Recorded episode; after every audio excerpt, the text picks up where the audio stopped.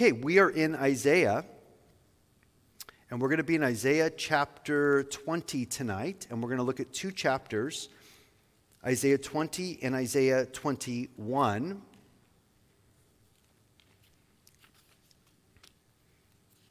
And this is a very interesting um, prophecy, especially in Isaiah 21. It's related to Babylon again in Isaiah 21. We've already looked at judgments against Babylon. But the interesting thing about the prophecies in Isaiah related to the judgments against Babylon, number one, these prophecies were written some, somewhere in the neighborhood between 710 and 730 BC. All of these prophecies that are the oracles or the burdens or the judgments of God against all of these nations that we've been looking at for several weeks here. And the judgment against Babylon didn't really happen for almost 200 years in, until 539 BC. Uh, when the Babylonian Empire fell. So, as Isaiah is prophesying the destruction of Babylon, Babylon didn't even exist as a nation at this time. They really were nobodies at this time. And yet God was showing uh, Isaiah the future, letting him know what was coming.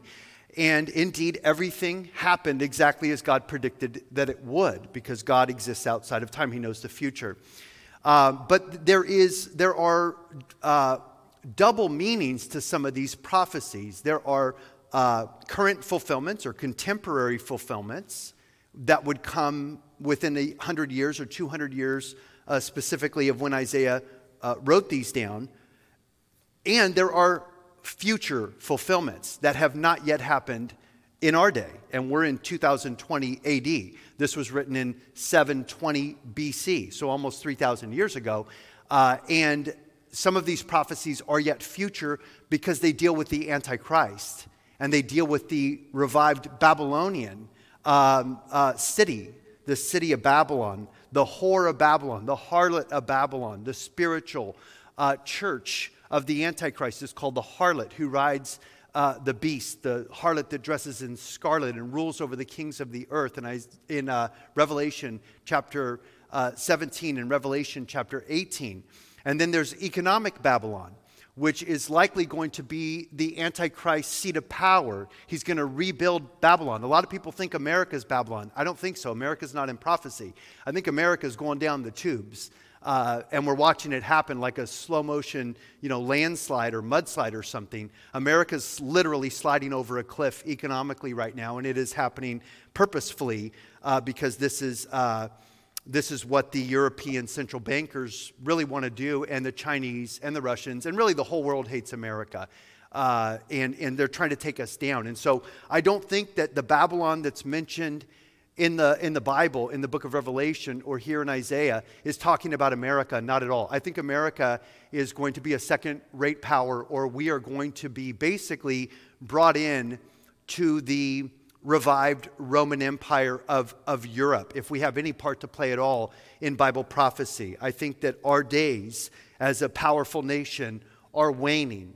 And I believe that the judgment of God has already started against our nation. And I don't see a great revival. I don't see people weeping and fasting and ripping their clothes and humbling themselves and you know really getting real with god. Some some of you are. Some of you are here because you are those people that are getting real with god. But not the vast majority uh, of americans or of christians in this country. We're just going about business as usual. Like everything is eventually going to go back to normal. That's what we all think.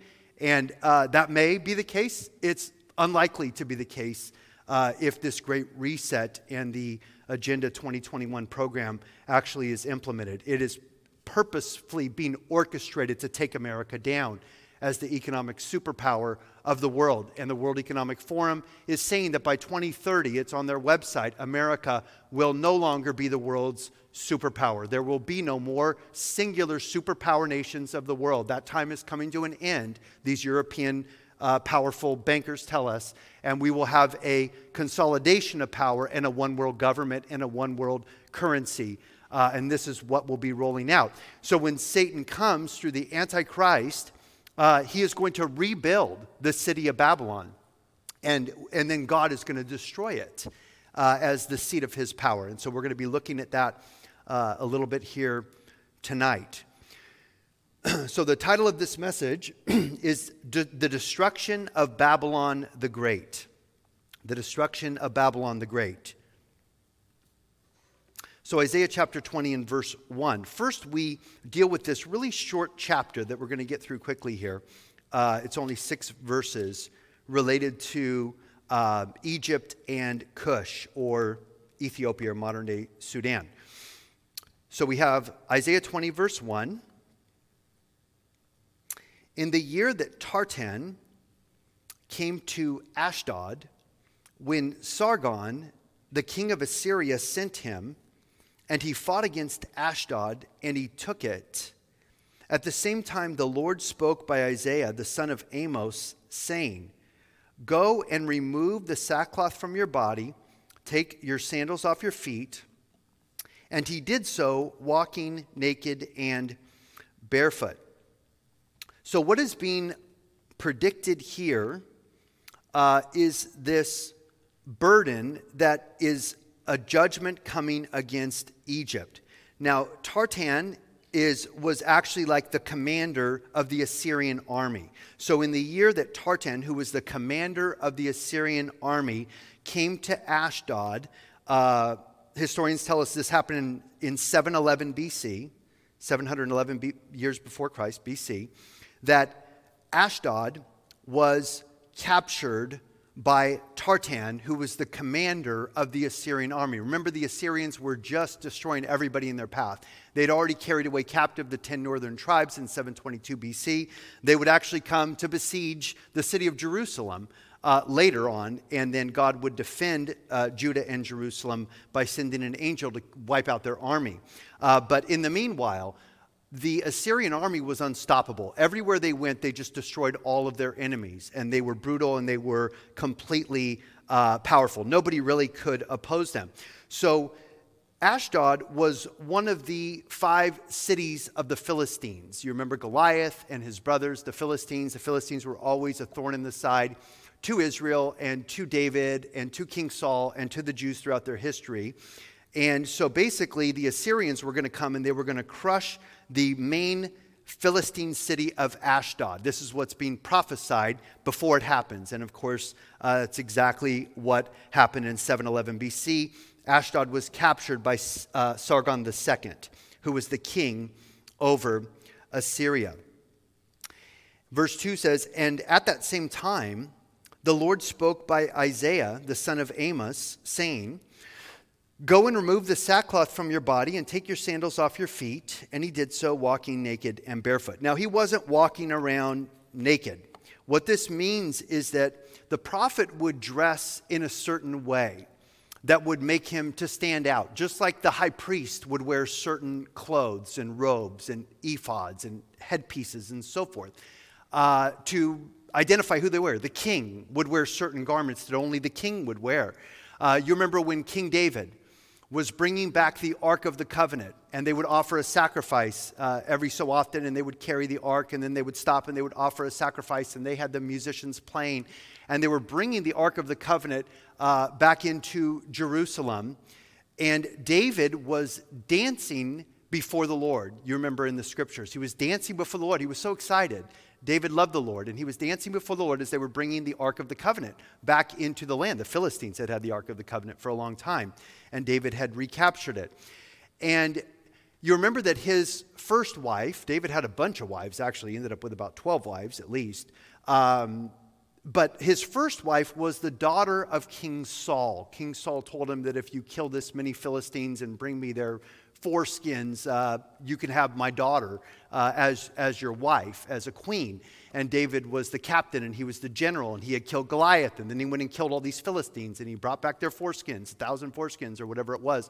Uh, and the people were singing in the streets Saul has killed his thousands and David has killed his tens of thousands and so forth.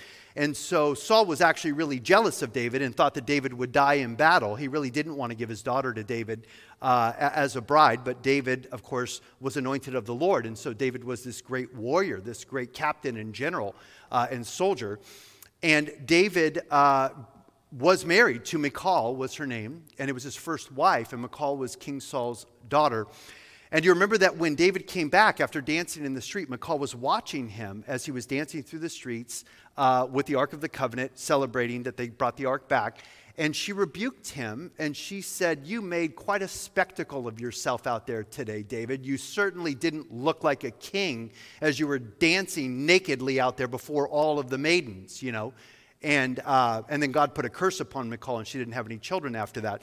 But David wasn't naked. It wasn't like he was undressed. It's just he was not wearing his king's garments. He was wearing just normal clothes, his undergarments, you know, uh, which everyone else wore. He didn't have his special garments on. And so, in essence, that would be the idea of kind of being undressed before the people. You're not wearing the proper garments to show that you're the king or you're the priest or you're the prophet. And so, when Isaiah was told to remove the sackcloth from his body. In essence, he was just dressed in his underrobe or his undergarments. He wasn't wearing the sackcloth. And the sackcloth was that which was like the camel's hair. It was uncomfortable and it was itchy and uh, it was rough. And it was um, sort of the self mortification or self affliction that the prophet would bring uh, to the nation. And uh, you remember John the Baptist dressed in this way as well, uh, dressed in camel hair or, or, or, sackcloth. And so it's not that he was walking around naked uh, for three years in Jerusalem. That's not what it means, although that's kind of what it says in our English translation, at least in the New King James Version here. So God is saying, remove the sackcloth from your body, take the sandals off of your feet. And he did so walking naked and barefoot. And this was going to be an illustration to the people, basically. And in verse 3, we read Then the Lord said, Just as my servant Isaiah has walked naked and barefoot three years for a sign and a wonder against Egypt and Ethiopia, so shall the king of Assyria lead away the Egyptians as prisoners and the Ethiopians as captives, young and old naked and barefoot, with their buttocks uncovered, to the shame of Egypt. And when the Assyrians would go in, they were very cruel. They were very, very cruel conquerors. If you would willingly uh, give up and not fight them, they wouldn't destroy you. Uh, but if you fought them and you tried to stand your ground with them, they were very cruel to the people who tried to fight against them. And so uh, God was basically warning the Egyptians that the Assyrians were going to conquer them. And the purpose of this, the, this relates to Israel and Judah because um, Judah was thinking of making an alliance with the Egyptians at the time that the Assyrians were on the rampage and conquering everybody. And God was letting uh, Judea know, Judah, don't make a, a, a treaty with anyone because God was going to defend Judah against the Assyrians. They didn't need to make a treaty with Moab or uh, with Egypt or um, uh, with Cush or any of the other nations around. They were all going to fall to the Assyrians. And so God was basically letting his people know don't trust in making a deal with Egypt or making some sort of an alliance uh, because these guys are going down. The Egyptians are going to be carried away uh, captive. And we read in verse 5 Then they shall be afraid and ashamed of Ethiopia. Ethiopia is uh, modern day Sudan, ancient Cush. Their expectation, and Egypt their glory. And the inhabitants of this territory will say in that day, Surely such is our expectation. Wherever we flee for help to be delivered from the king of Assyria, how shall we escape? And there really was no escape uh, for uh, the nations who tried to oppose Assyria because God had allowed Assyria to be raised up to judge uh, these nations. And so this was uh, a period of three years that Isaiah went around without shoes on, and it was a, it, it was a personal illustration of what was coming to these nations. Now, it's interesting that Cush, or Ethiopia, is modern day Sudan. And you remember we did a teaching, oh, it's probably a month or two ago now, uh, about the war that's coming, the last days war between Israel after they've been restored to their land. Ezekiel 38 and 39 talk about this war that's still yet future. And that Cush or Sudan or Ethiopia is one of the five nations, a confederation of nations, that has a sneak attack on Israel after they're dwelling in safety or securely, dwelling in peace in the land, after they have been restored to the Holy Land, uh, after they had been scattered to the whole world. And so Cush is modern day Sudan. And what's interesting is today, I mean, it's, it's in the news right now, there are 20,000 Sudanese soldiers, mercenaries, who are in Libya that are basically amassing troops. The Libyans are amassing troops for the Turks. The Turks are trying to rebuild the Ottoman Empire. Erdogan is trying to regather the Ottoman Empire, the ancient Turkish Ottoman Empire, which ruled the Middle East from 1517 to 1917 until the end of World War I. And he thinks he's a sultan. He thinks he's this messiah figure of sorts for the Muslims to bring back the Muslim heritage into the Middle East. He's converting churches, ancient churches like the Hagia Sophia, into mosques, churches that have been there for 15, 1600 years. He's converting them into mosques uh, and trying to erase all the Christian history that's in the uh, ancient Turkish Empire. And he is allied with the Libyans. The Libyans are posturing themselves for a civil war. One side of the Libyan army is being supported by the United Nations and the European Union. The other side is supported by Erdogan and the Turks. And so you have all these armies amassing in Libya like they're getting ready for a war. You also have Israel drilling in the Middle East and getting oil and getting natural gas out of the Middle East. You have Turkey looking for gas and looking, uh, desperately looking for oil in the Middle East, and they can't find any there in the Mediterranean Sea. So the Turks want to go and they want to take over Israel's gas infrastructure there in the Mediterranean Sea. The Turks have their navy there in the Mediterranean Sea. The French are down there uh, to defend the, your, uh, the Libyan leader because of the civil war that's building up between southern and uh, northern or eastern and western Libya. But the interesting thing is, is that in Ezekiel 38 and 39, it also says that Russia is going to be involved in this attack on Israel and so is Iran. And right now, you have Russia in Syria on Israel's border, just north of the Golan Heights. You have Russia there with all their armaments, all their armies, and even their navy uh, because of the uh, Syrian civil war as they're supporting uh, the president Assad in Syria.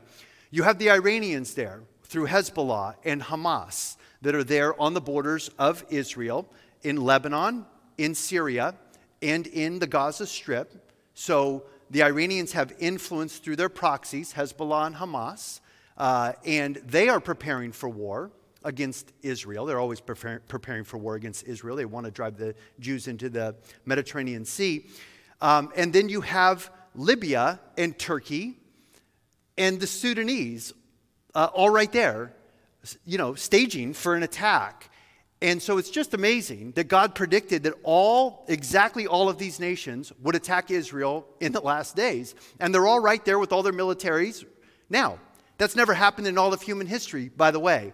All these armies have been right there, right around Israel, with their armies. Um, it's never happened before in the history of the world. So things are definitely accelerating prophetically. And when this war happens, God is going to defend his people like he did in ancient times. And so this is going to be a surprise attack. They're going to attack Israel at a time when Israel's not expecting it, when they're dwelling in peace and securely, like they are right now. Israel's very secure because they're making peace deals with the Saudis, with Bahrain, uh, with other uh, countries, United Arab Emirates, and so forth.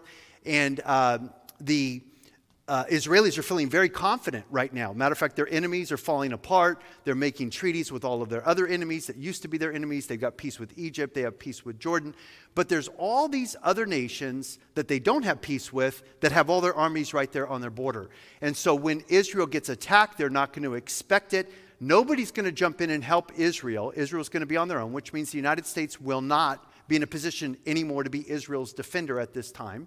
Uh, and with the change in presidential administration, you could see how that could happen. And, uh, and then God is going to rain down fire and brimstone, and God is going to destroy the invading army. Uh, sixth, seventh, sevenths of the invading army is going to be destroyed by natural disasters, earthquakes, hailstone, fire coming from heaven, and so forth. Uh, and then these armies that are against Israel to take spoils of war, they're going to turn against each other and destroy each other. And that's probably when the Antichrist is going to show up. Because in essence, all of Israel's enemies will either be at peace with them, Sheba and Dedan are protesting what happens. That's modern day Saudi Arabia. They're not involved in the war, they're protesting this attack against Israel in Ezekiel 38 and 39. Uh, and then all of Israel's other enemies Turkey, Iran, Russia, whoever else is against them, Libya, Sudan they're going to be wiped out by God in this uh, invasion. And that's likely when the Antichrist is going to reveal himself. He's going to come in, he's going to basically applaud the Jews for their God defending them against all their enemies. Israel will have no more Muslim enemies around them anymore. They'll all be wiped out by God, uh, or they'll be at peace with them because of peace treaties. And that's when they will probably enter into their seven year covenant. They'll be allowed, the Jews will be allowed to rebuild their temple, which is what they want to do. And then the Antichrist will take advantage of the peace in the Middle East and he will rebuild the city of Babylon. And Babylon will be his seat of power. Ancient Babylon will be rebuilt according to the Bible prophets. So we read here in chapter 21 about the fall of Babylon. And again, this is speaking twofold. It's speaking of the fall of Babylon that happened in 539 BC and it's also speaking of the future fall of Babylon because that's recorded for us uh, at the end of the tribulation period in the book of Revelation. So we read in verse 1 of chapter 21 the burden or the oracle or the judgment against the wilderness of the sea. As whirlwinds in the south pass through, so it comes from the desert, from a terrible land. A distressing vision is declared to me. The treacherous dealer deals treacherously, and the plunderer plunders. Go up, O Elam, besiege, O Media. All its sighing I have made to cease. So the wilderness of the sea is speaking of Babylon. Uh, Babylon had apparently in ancient times a lot of water from the Tigris and the Euphrates River. Uh, it's where the Tigris and the Euphrates River meet, and so it was a very fertile land at one time. They had a lot of water, they had a lot of marshland, they had a lot of agriculture. So even though it was hot and it was in the middle of the desert, modern day Iraq, back then it was also, they had, you know, um, oases in the desert, if you will, where they had water and they had water that they could grow crops and so forth. So it became known as the wilderness uh, of the sea or the desert of the sea, as some translations say. And as the whirlwinds in the south, the Negev pass through, so it comes from the desert, from a terrible land. A distressing vision is declared to me. The treacherous dealer deals treacherously, and the plunderer plunders. Now, he calls out these two nations by name. He says, Go up, O Elam, and besiege, O Media, and all that sign I have made to cease. Now, uh, Elam would have been ancient Persia before Persia existed. So Elam was the name of the land at the time Isaiah was writing this prophecy, uh, where Persia would basically become the nation of Persia. And the Persians would get together with the Medes and they would form an alliance and they would be the Medo Persian Empire. Uh, that would conquer the Middle East and the world basically when they conquered Babylon in 5 39 BC. Babylon was the world power uh, from about 606 BC to 539, and then Medo Persia became the world power after that until Alexander the Great came along, the Greek Empire, and then Alexander the Great, uh, Great conquered all these lands. And then it became part of the Greek Empire, and then the Romans came after and they conquered uh, from Greece. And so God is predicting this uh, hundreds of years in advance before it happened. He's even calling the land Elam through the prophet Isaiah before it was called Persia. Uh, and so God is calling out who is going to come, who is going to attack, and who is going to uh, destroy the great and powerful city of Babylon.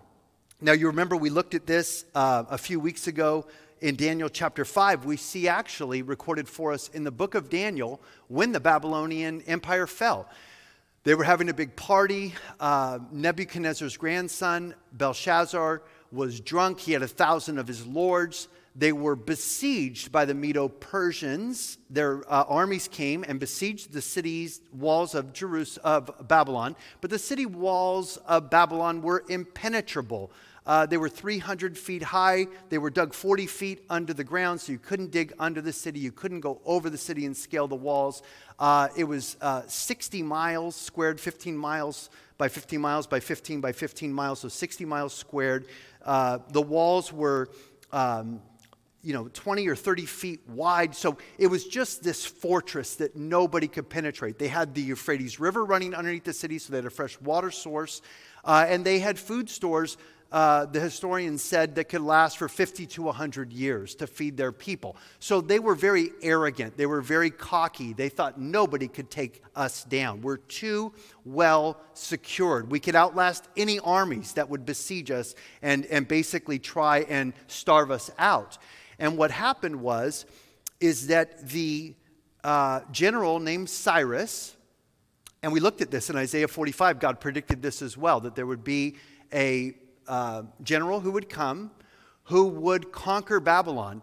And what he did was he diverted the Euphrates River. And when he diverted the Euphrates River, the Euphrates River ran underneath the gates and the walls of Babylon.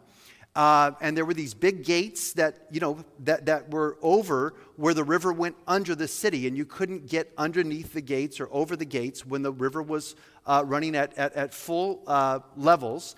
And what they did is they, they basically dried up the Euphrates River, they diverted it.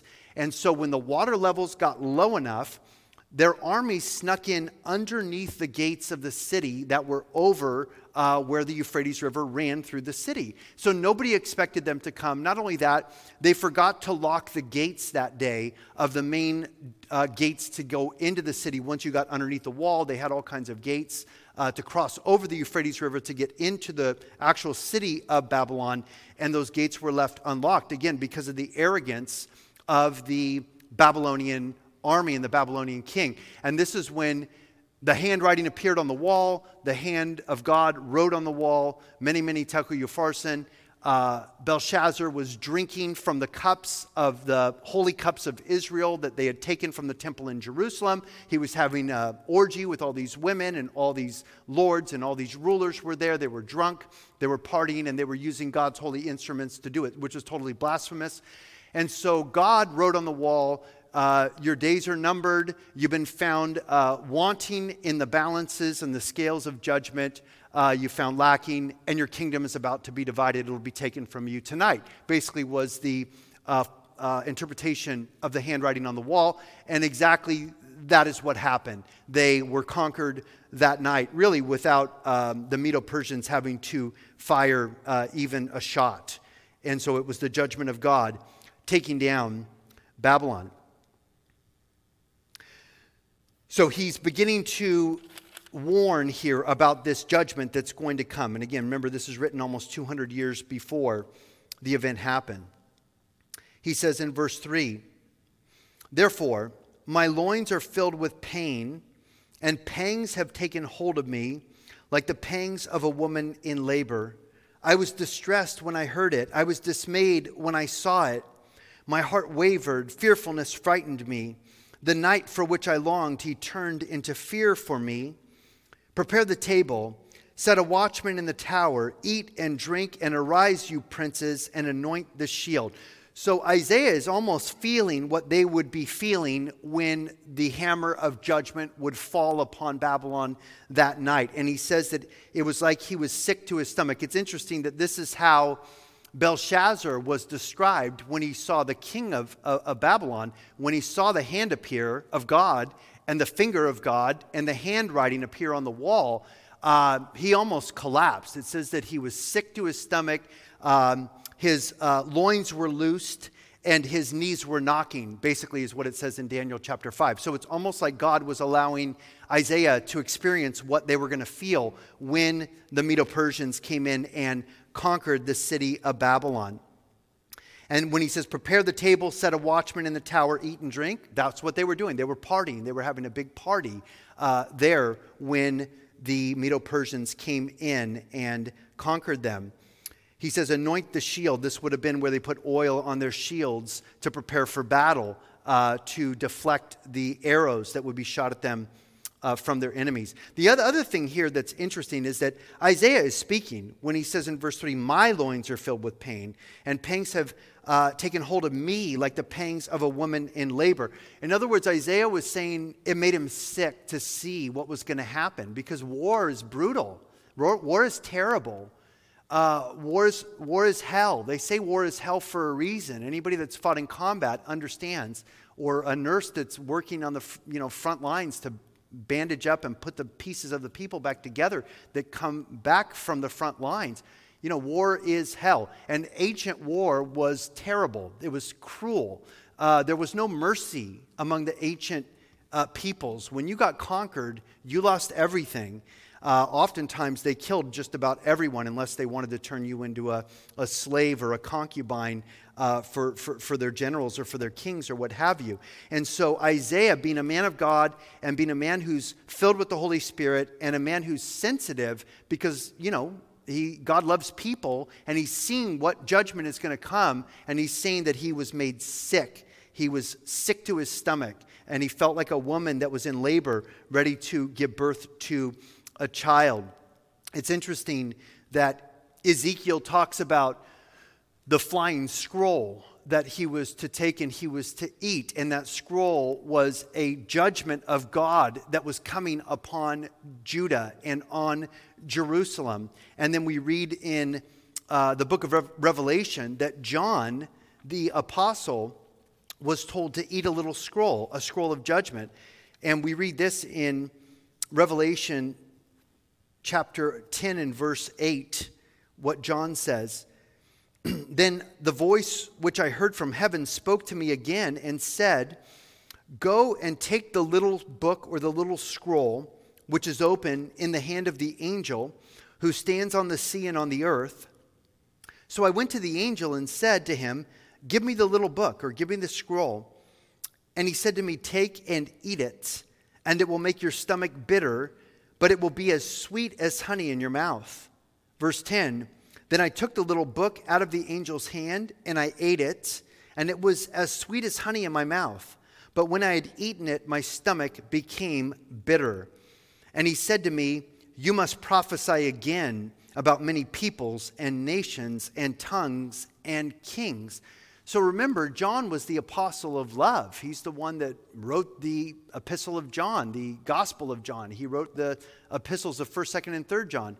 And uh, he was the apostle of love. And so, no doubt, when he understood the judgment of God that was coming upon the earth in the last days. This is what the scroll symbolized. It scrolled the judgment of God, uh, or symbolized the judgment of God that was coming upon the whole world at this time. And really, it's going to be terrible. The time of the tribulation, especially the Great Tribulation, at least three fourths of the Earth's population is going to die. That would be approximately 6 billion people out of 8 billion people today, roughly 7.5 billion people, they say. Uh, so at least 75% of the Earth's population is going to die in that three and a half year period, the Great Tribulation period. It's going to be terrible, like no other time in human history. And so, John, when he eats this scroll, which is the prophecies of the judgments of God that are going to be poured out, he says it was sweet to his mouth, like honey. It tasted sweet, but it made him sick to his stomach. And the idea is, is that when God pours out his wrath, God is very, very patient with man. He's been very patient with the United States of America, very patient with us. Although we have been an increasingly wicked nation for many, many decades now, abortions, uh, worse than any other nation in the world, more aborted babies up till nine months, uh, fully viable children that could be born and live and be adopted out. If the mother decides she wants to kill her baby at eight months, it's perfectly legal. They harvest the baby parts, they use them for uh, health care and medicine and things like this. Um, and the gay marriage, the transgender being pushed on our children, and so forth, the perversion from Hollywood, the music industry, so satanic. And, you know, this is America, and we're sending this filth all over the world. What's made here in America doesn't stay in America. It goes all over the world now through television and through the internet and so forth. And so God has been very patient with America. But at some point, God's patience is going to run out and he is going to pour out his wrath upon our country. And we need to understand that that is coming. Unless there's a great revival and we repent as a nation for all of the wickedness and we stop all the wickedness and we start doing righteousness. And I don't see that happening anytime soon. And so the idea of God judging wickedness and judging uh, wicked behavior, things that are terrible, like harming children, like trafficking children through sex trafficking. We're the leader in the world of sex trafficking in America, the leader of the world in abortions, the leader of the world in pornography, the leader of, of the world in the New Age movement, in witchcraft, in the Satanism, the Church of Satan, um, the practice of magic. We're, we're, the leader of the world of all these bad things that we don't want to be the leader of the world in, but we are. And so it would be sweet to see God judge the sin of our nation. But the problem is, is when God judges, there's good people who suffer as well in the midst of the wicked people who are being judged. So, like John is saying, like Isaiah was saying, it's like it's, it's, it's sickening to your stomach. The judgment of God may be sweet to your mouth, but it's, when it's actually happening, it's going to make you sick to your stomach uh, because there's going to be a lot of suffering and there's going to be a lot of people uh, who will suffer. But like Billy Graham used to say, if God doesn't judge America, he's going to have to apologize to Sodom and Gomorrah because we're no better than Sodom and Gomorrah. We really aren't. And our wickedness is polluting the whole world. We're not just keeping it within uh, our nation or within our boundaries of our borders. So he's saying, again, back here in Isaiah, in chapter 21, in verse 6, continuing, he says, For thus has the Lord said to me, Go and set a watchman and let him declare what he sees. And he saw a chariot with a pair of horsemen, a chariot of donkeys, and a chariot of camels. And he listened earnestly with great care. So um, God was showing Isaiah how the armies were going to come. They didn't necessarily uh, put chariots on the back of donkeys or chariots on the back of camels, but they used donkeys in war and they used uh, camels in war in the Middle East at this time. And so the Medo Persian Empire, um, apparently, they didn't ride um, uh, horsemen with chariots. They had a few chariots with horsemen, but they also brought their, um, their uh, cavalry with camels, just like, let's say, Lawrence of Arabia, the movie Lawrence of Arabia, and they're all riding their camels in the Arab countries. That's what they used to ride. They used to ride camels. They did, uh, you know, they fought wars on camels, on the back of camels and, uh, and donkeys. And so God was basically showing Isaiah how these armies were going to get there to um, besiege and conquer the city of Babylon uh, donkeys and camels and uh, chariots w- with horsemen. In verse 8, he says, Then he cried, A lion, my Lord. I stand continually on the watchtower in the daytime. I have sat at my post every night. And look, here comes a chariot of men with a pair of horsemen. So the cry, a lion, would be the cry of the shepherd or the goat herder when you were in danger. You would scream, A lion, a lion, and then everybody would know to look out, there's danger coming. And so this would have been like a cry uh, a, a, a, of warning, a cry of danger that there's an enemy that's coming uh, to attack us. And then we have this interesting uh, verse here at the end of verse 9 where he says this Babylon is fallen, is fallen and all the carved images of her gods he has broken to the ground. O my threshing and the grain of my floor, that which I have heard from the Lord of hosts, the God of Israel, I have declared to you. Now, this is a prophecy of the future Babylon, when the future Babylon in the book of Revelation is going to be destroyed uh, by God, really. Because we'll read this in a minute, that this is quoted there uh, in the book of Revelation about Babylon being judged by God. And, and, and they say Babylon is fallen, is fallen. Now, the interesting about Babylon is that Babylon is the ancient seat of idolatry. Egypt is the ancient seat or place of all magic. All magic finds its roots in Egypt, ancient Egypt with their contact with the gods, the fallen angels that gave them information and uh, you know, astrology, astro- astrological t- charts, and so forth. Uh, all of the pyramids that were built in specific geometrical positions uh, when the geometry didn't even exist. Uh, you know, 4,000 500 years ago when these temples uh, were built, these pyramids were built. They're perfectly geometrical features of these pyramids, lining up with the stars, astro, astro, uh, astrological uh, signs in the heavens. And so they had made contact uh, in Egypt with the fallen angels, the false gods. And that's who had given them all this secret knowledge, probably even the geometry of how to build these giant uh, pyramids that still stand today after 4,500 years or 5,000 years of history. Uh, but Babylon was the ancient seat of idolatry, and all rebellion of man against God started in Babylon at the Tower of Babel.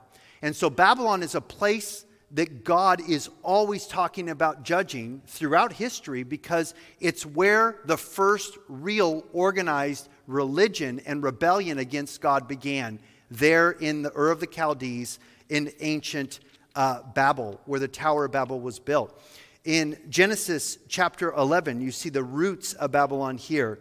In Genesis chapter 11 and verse 1, about the Tower of Babel, we read, now, the whole earth had language and had one speech or one tongue. They all spoke the same language.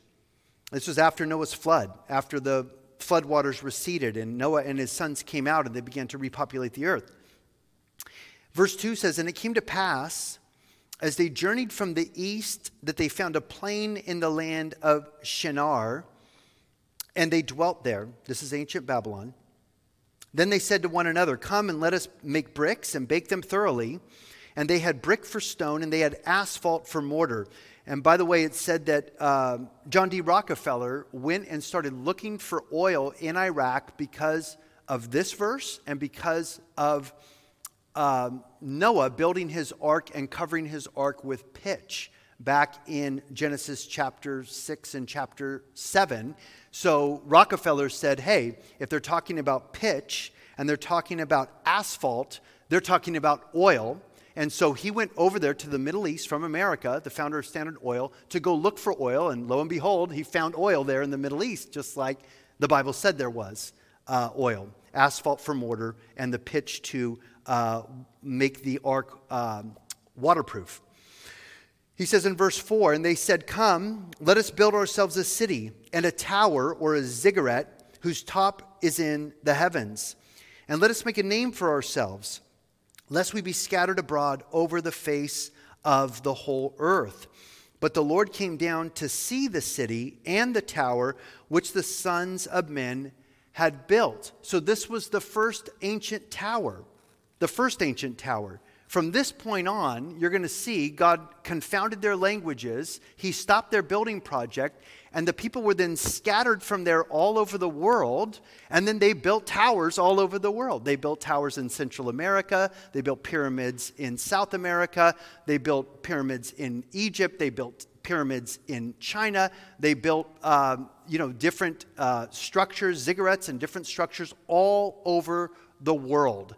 And the idea is, is that they were trying to make contact with the demonic realm. They were trying to make contact with the stars of the heavens and with the gods of the heavens, uh, which was forbidden by God to try and contact other gods. Uh, and that's what they were doing. They were building this tower, number one, so that if another worldwide flood came, they would be high enough that they wouldn't drown. That was probably their first reason for building this tower, in case there was another flood. They were figuring out a way besides turning to God and, you know, having God give them a solution on how to survive the flood. They built this tower. And also, it was so that they could have secret knowledge, so that they could contact the fallen angels, the stars or the fallen angels uh, in the scriptures, which, of course, are demons. It's interesting that we're beginning to see these monoliths that are appearing all over the world right now, these silver monoliths uh, that are appearing everywhere. I mean, they're appearing in Romania, they're appearing in the deserts of Utah and uh, Atascadero. There, there are these, the, these monoliths that are appearing everywhere. And a lot of people believe that these monoliths are an indication that um, there is a new um, evolution of man coming related to the stars of the heavens, you know, and Um, basically, it's from Arthur C. Clarke's 2001 A Space Odyssey. Uh, that this was a sign of evolution of man. If you ever watched Arthur C. Clarke's 2001 A Space Odyssey and you had all the monkeys jumping around these monoliths, these silver monoliths, they then evolved, quote unquote, evolved uh, into humans. So it was a stage of evolution, they said, that was being brought by the aliens or whatever down to the earth. And of course, the aliens are just demons. That's all they are. They're just lying spirits. They're deceiving people into thinking that they're aliens. They're just fallen angels. They're demons. Uh, and so it is like a hint, it's an indication of what they say is coming that they're going to bring an evolution of man. And the evolution of man, they say, was from uh, monkey to man. Now it's going to be from man to machine. The next evolution is that we're going to become cyborgs and we're going to become robots. They're going to put uh, the digital, the physical, and the biological together for the first time in history and create machines of men. And that was what they say uh, is the next evolution of man, which of course is uh, nonsense. Evolution is a fairy tale that is not the truth of how we got here. We did not evolve from monkeys. We were made as men and women in the image of God from the very beginning. We read in verse 6 And the Lord said, Indeed, the people are one, and they all have one language, and this is what they begin to do. And now nothing that they propose to do will be withheld from them. Come and let us go down. Who's speaking? The Lord is speaking capital L O R D, which is the Yahweh or the Jehovah or the Tetragrammaton, where God said his name was I am to Moses at the burning bush. This is the name of God, Yahweh, the Lord. And it says, let us. God calls himself us. Elohim is plural uh, for God, it's not singular. And so that is speaking of the triunity of God, even way back here. Let us, God the Father, God the Son, and God the Holy Spirit, the Godhead, go down, and they're confused their language that they may not understand one another's speech. So the Lord scattered them abroad from there over the face of all the earth, and they ceased from building the city or the tower of Babel. Therefore, its name is called Babel, because there the Lord confused the language of all the earth, and from there the Lord scattered them abroad over the face of the earth. Do you know that this is the first time in history since the Tower of Babel that the whole world speaks one language again? They all spoke one language after the flood because they were all the sons of Noah and, and, and the daughter in laws of Noah that came off the ark that repopulated the earth. And they all spoke the same language until God confounded their language or changed their language so they couldn't understand each other. That's where all the dialects of all the languages all over the world come from. Uh, but now we're at the, a time for the first time in history where we have the language of the computer, which is the zeros and the ones, and the whole world uses the computer language to communicate. And so computers can communicate and translate every language, any language, instantaneously all over the world. So it's the first time since the Tower of Babel that the whole world has one language. And isn't it interesting that the powerful people of the world are trying to consolidate power, use the technology to take over the world um, now that they can control the world through uh, one language and a uh, constant sort of a surveillance and communication system uh, of the whole world. So, this is the reason that Babylon uh, is, is, is such a wicked nation before God. It's a nation that is uh, Babylon, that traces its roots to Babel, of rebellion against God, idolatry, not choosing to worship the God who created you, but choosing to worship the stars of the heavens or the fallen angels. Now, Isaiah also talked about this, as you will recall, in Isaiah chapter 13. He made a proclamation against Babylon in Isaiah chapter 13. And again, it is very similar uh, to some of the judgments that are coming against the Babylon that's mentioned that's in the future, which is the harlot and the economic Babylon of Revelation 17 and 18, which is the Antichrist government, basically. And the devil, of course, is going to take that government over. So we read this in Isaiah 13, verse 1. The burden against Babylon, which Isaiah the son of Amos saw, lift up a banner on the high mountain, raise your voice to them, wave your hand, that they may enter the gates of the nobles. I have commanded my sanctified ones, I have called my mighty ones for my anger, those who rejoice in my exaltation. The noise of a multitude in the mountains, like that of many peoples, a tumultuous noise of the kingdoms of nations gathered together, the army of hosts, or the Lord of hosts musters the army for battle. They come from a far country, from the end of heaven, the Lord and his weapons of indignation to destroy the whole land. So, this is not talking about just the Medo Persians who conquered uh, ancient Babylon in 539 BC. This is the future judgment of God against the Antichrist and against the revival of uh, Babylon because he says he's going to destroy the whole land. The Lord is going to do this in his indignation, another name for the tribulation period. He says, Wail, for the day of the Lord is at hand. The day of the Lord is another phrase for the tribulation period. It will come as destruction from the Almighty. Therefore, all hands will be limp, every man's heart will melt. They will be afraid. Pangs and sorrows will take hold of them. They will be in pain as a woman in childbirth. Very similar language to what I, uh, Isaiah said in Isaiah chapter 21. They will be amazed at one another. Uh, their faces will be like flames. Remember that Jesus said that his coming is going to be like a woman in her birth pangs about to give birth to a baby.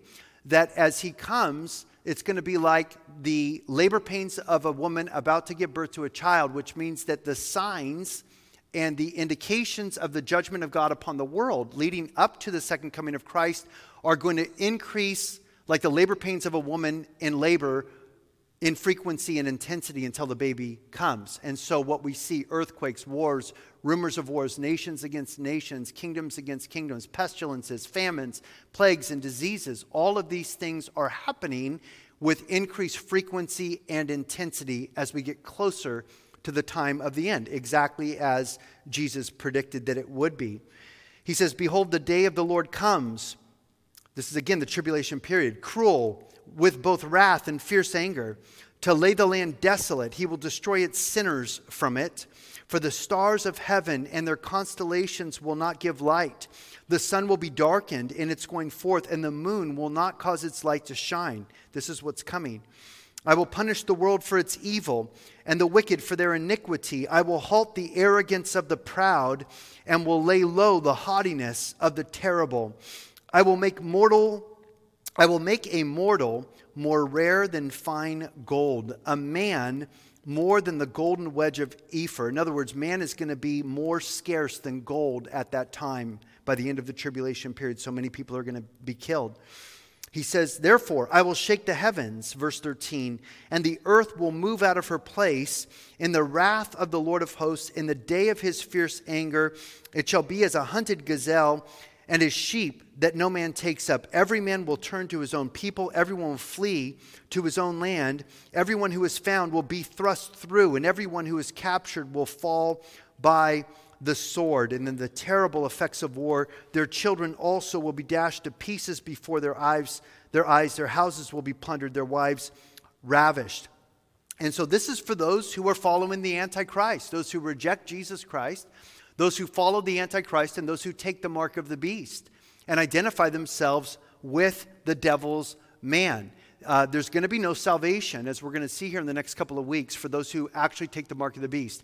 The COVID vaccine is not the mark of the beast. I want to make that very clear. The technology may well be used later to bring forth the mark of the beast, but we're going to look at that in some detail as we look at the Great Reset.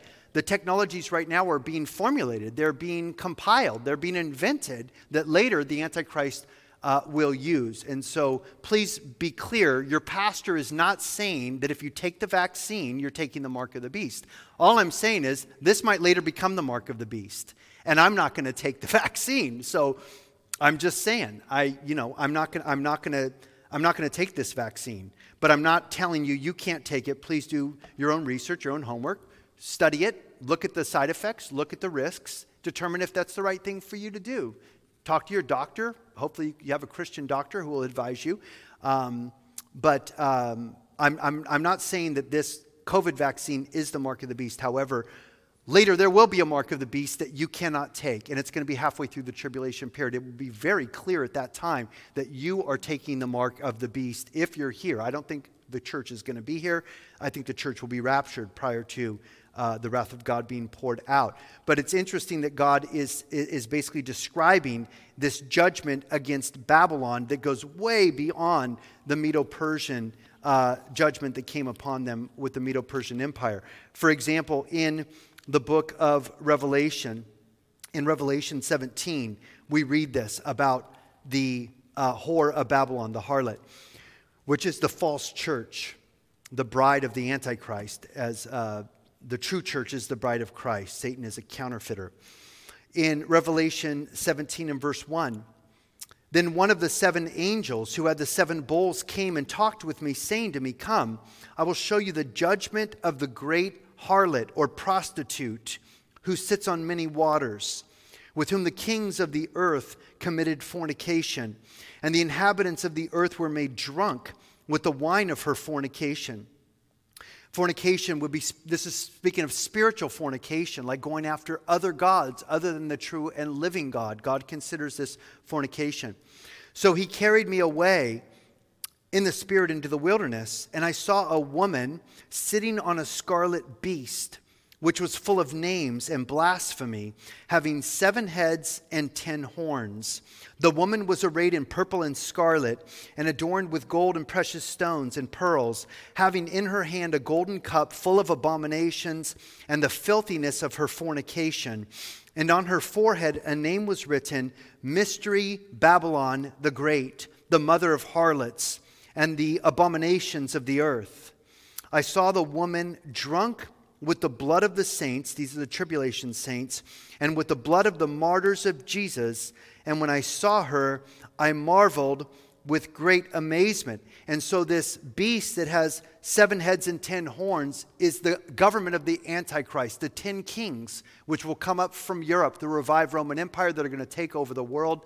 And then the Antichrist is going to be a little horn. Daniel 7 tells us he'll be an 11th king that weasels his way in and takes over the whole thing. And then he becomes uh, the Antichrist and he takes over uh, that whole system, that. Um, godless governmental system, that one world government that's going to exclude God of the Bible and exclude Jesus Christ and point the people to worship the Antichrist. And there will be a false church. The false church that will be this harlot is already being formed. It's the ecumenical church. It's the people like the uh, modern pope who says that all religions lead to God. You don't need to believe in Christ uh, to go to heaven. Even an atheist, if he's sincere, God is going to let him go to heaven because he's a sincere atheist. This is what the Pope says. The Pope is more concerned with the redistribution of wealth uh, than he is with preaching the gospel. He's more concerned with fitting in with the world and saying that God's okay with gay marriage. Excuse me, God's not okay with gay marriage. I have my Bible that tells me very clearly that God's not okay with gay marriage. Who is this Pope to all of a sudden, after 2,000 years of church history, to say God's changed his mind about gay marriage? You see, they're trying to be inclusive, that everybody is included uh, in this church. You don't have to be a Christian. You don't have to be born again. You don't have to believe in Jesus. You could be a Muslim. You could be a Hindu. Uh, you could be a Buddhist. You could be a New Age. You could be wit- a, a witch. Uh, whatever you want to practice, he's saying you could be part of this one world religious system. This is the whore of Babylon. It's the counterfeit church and they're going to turn against us, or they're going to turn against those who are believing on Jesus Christ at this time. That's why he says, I saw the woman, the whore of Babylon, the false church, drunk with the blood of the saints and the blood of the martyrs. They're going to be, this church is going to be killing the people who are seeking to follow Jesus Christ at this time. She's going to have blood uh, on her hands. But the angel said to me, this false church, it's not the true church, it's the whore of Babylon, but it's a false church. But the angel said to me, verse 7, Why did you marvel? I will tell you the mystery of the woman, the harlot, and of the beast that carries her, which has the seven heads and the ten horns. The beast which you saw was and is not, and will ascend up out of the bottomless pit and go to perdition. And those who dwell on the earth will marvel, all those whose names are not written in the book of life from the foundation of the world, when they see the beast that it was and is not and yet is. Here is the mind which has wisdom. The seven heads are seven mountains on which the women the woman sits. Many people believe this is speaking of Rome. Rome is known historically as the city of seven mountains, specifically where the Vatican is, actually. Verse 10 There are also seven kings. Five have fallen, one is, and the other has not yet come. And when he comes, he must continue for a short time. The beast that was and is not is himself also the eighth, and is of the seven, and is going to perdition. The ten horns which you saw are ten kings who have received no kingdom as yet, but they receive authority for one hour or a very short time as kings with the beast or with the Antichrist. These are of one mind, and they will give their power and authority to the beast, and they will make war with the Lamb. And the Lamb, speaking of Jesus Christ, will overcome them, for he is the Lord of lords and the King of kings. And those who are with him are called and chosen and faithful. And then he said to me, The waters which you saw where the harlot sits are peoples and multitudes and nations and tongues. And the ten horns which you saw on the beast, these will hate the harlot, make her desolate and naked, and eat her flesh and burn her with fire. In other words, the Antichrist is going to use this false church to persecute the tribulation saints and the Jews during the time of the Great Tribulation and then is going to turn against her and destroy her. The Antichrist is just using, the devil is just using these people to do his dirty work, and then he's going to turn on her and destroy her. Uh, verse 17 For God has put it into their hearts to fulfill his purpose, to be of one mind, and to give their kingdom to the beast or the Antichrist until the words of God are fulfilled. And the woman whom you saw is that great city which reigns over the kings of the earth, and it is Babylon the Great. And we read in 18, verse 1 After these things, I saw another angel coming down from heaven, having great authority, and the earth was illuminated with his glory. And he cried out mightily with a loud voice, saying, Babylon the Great is fallen, is fallen and has become a dwelling place for demons, and a prison for every foul spirit, and a cage for every unclean and hated bird. For all the nations have drunk of the wine of the wrath of her fornication. The kings of the earth have committed fornication with her, and the merchants of the earth have become rich through the abundance of her luxury. And I heard another voice from heaven saying, Come out of her, my people, lest you share in her sins, and lest you receive of her plagues. For her sins have reached to heaven, and God has remembered her iniquities. Render to her just as she rendered to you, and repay her double according to her works. In the cup which she has mixed, mix double for her in the measure that she has glorified herself and lived luxuriously, in the same measure give her torment and sorrow. For she says in her heart, I sit as queen and am no widow and will not see sorrow. Therefore, her plagues will come in one day death and mourning and famine, and she will be utterly burned with fire, for strong is the Lord God who judges her. This is what Isaiah was seeing. Isaiah was seeing this judgment against the harlot who is the whore of Babylon, and then economic Babylon, uh, which is the government and the economic power that brings uh, the Antichrist to rule during the tribulation period. So we wrap up here. Let's go back quickly to Isaiah chapter 21. And verse 11. The burden against Dumah, which would be the Edomites um, or uh, the descendants of Esau, the area of Mount Seir, he says, The burden of Dumah, he calls to me out of Seir. Watchman, what of the night? Watchman, what of the night? And the watchman said, The morning comes and also the night. If you will inquire, inquire, return and come back. So that is a judgment against the nation of Edom that God is, is uh, proclaiming. And then there's a judgment against Arabia. Verse 13 the burden against Arabia, and this would be the area of uh, ancient uh, uh, Sheba and Dedan in the scriptures. In the forest of Arabia you will lodge, O you traveling companies of Dedanites, O inhabitants of the land of Tema. Bring water to him who is thirsty. With their bread they met him who fled. for they fled from the swords, from the drawn sword, from the bent bow, and from the distress of war. For thus the Lord has said to me, within a year, according to the year of a hired man, which means exactly one year, all the glory of Kedar will fail. And the remainder of the number of archers, the mighty men of the people of Kedar, will be diminished, for the Lord God of Israel has spoken it. So God is pronouncing a judgment of the Assyrians against Edom, which happened uh, after this proclamation was made, and then later against uh, Arabia, or the area of uh, Arabia, which is uh, modern day uh, Saudi Arabia, but it was considered and called Sheba and Dedan uh, in Bible times. I want to read one more scripture to you because I'm trying to tie in, if you haven't noticed, I'm trying to tie in as much Bible prophecy into these messages as I can squeeze into the text because I think that's really what we need to know right now. I believe we are very close to a lot of the Bible prophecies of the end, end days, the last times being fulfilled, and we need to just be educated. We need to have understanding. Jesus tells us this in Luke 17 to that generation that's going to live uh, to see his return. Luke 17, verse 20. This is where we end. I know I'm going a little long here. Now, when he was asked by the Pharisees when the kingdom of God would come, he answered and said to them, The kingdom of God does not come with observation, nor will they say, See here or see there, for indeed the kingdom of God is within you. Then he said to his disciples, The days will come when you will desire to see one of the days of the Son of Man, and you will not see it. And they will say to you, Look here or look there, and do not go after them or follow them. For as the lightning that flashes out of one part under heaven shines out to the other part under heaven, so also the Son of Man will be in his day.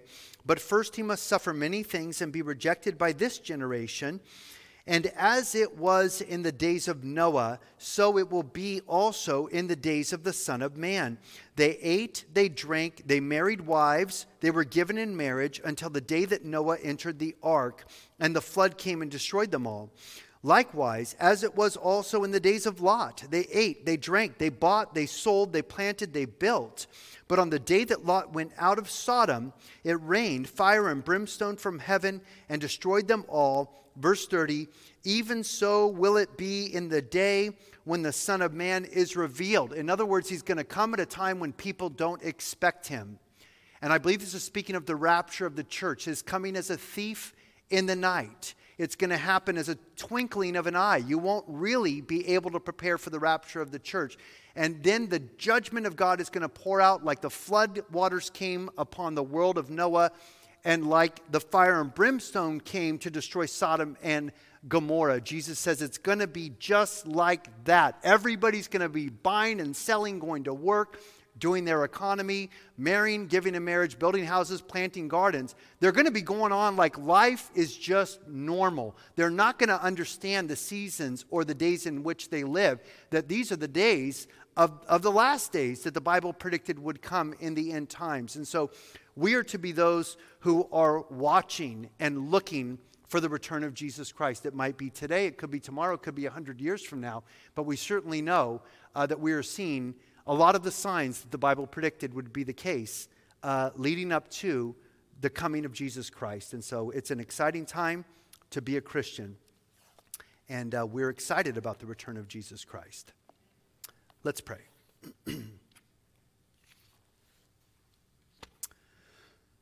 Father, we thank you for the promises in your word that you're going to come back for us. We thank you, Lord, that you've not appointed us to wrath but unto salvation through Jesus Christ our Lord. We thank you, Lord, that you tell us that there's no condemnation for those who are in Christ Jesus. We thank you, Jesus, that you suffered the wrath of Almighty God poured out upon you on the cross of Calvary, and therefore your body, the church, does not need to suffer a second time under the wrath of your Father. You died once for all time for all the sins of the world and took the wrath of God upon yourself in our place. And so, Lord, we do not think or believe that we are going to be here when all of these judgments come upon this earth, because this is the wrath of Almighty God and the wrath of the Lamb poured out upon a Christ rejecting world that has rejected Jesus Christ and has accepted the devil's man, the Antichrist. And so, Lord, help us to live with the mindset, Lord, that you could come back any day. Whether we die and go to be with you or you come back for us, it could be today, it could be tomorrow.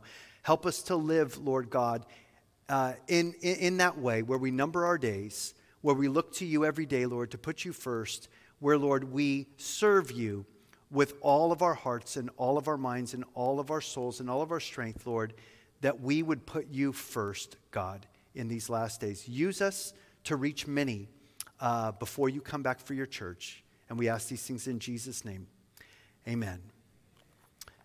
We all want to thank you for listening. If this message has blessed you, as we all pray that it has, send the link to this podcast to your friends. Working together, we can get Michael's teaching of the whole of God's inerrant word to all those who hunger to hear it. If you would like to see this ministry expand to reach even more of the broken and lost, if you have questions, comments, and prayer requests, email us at coahpodcast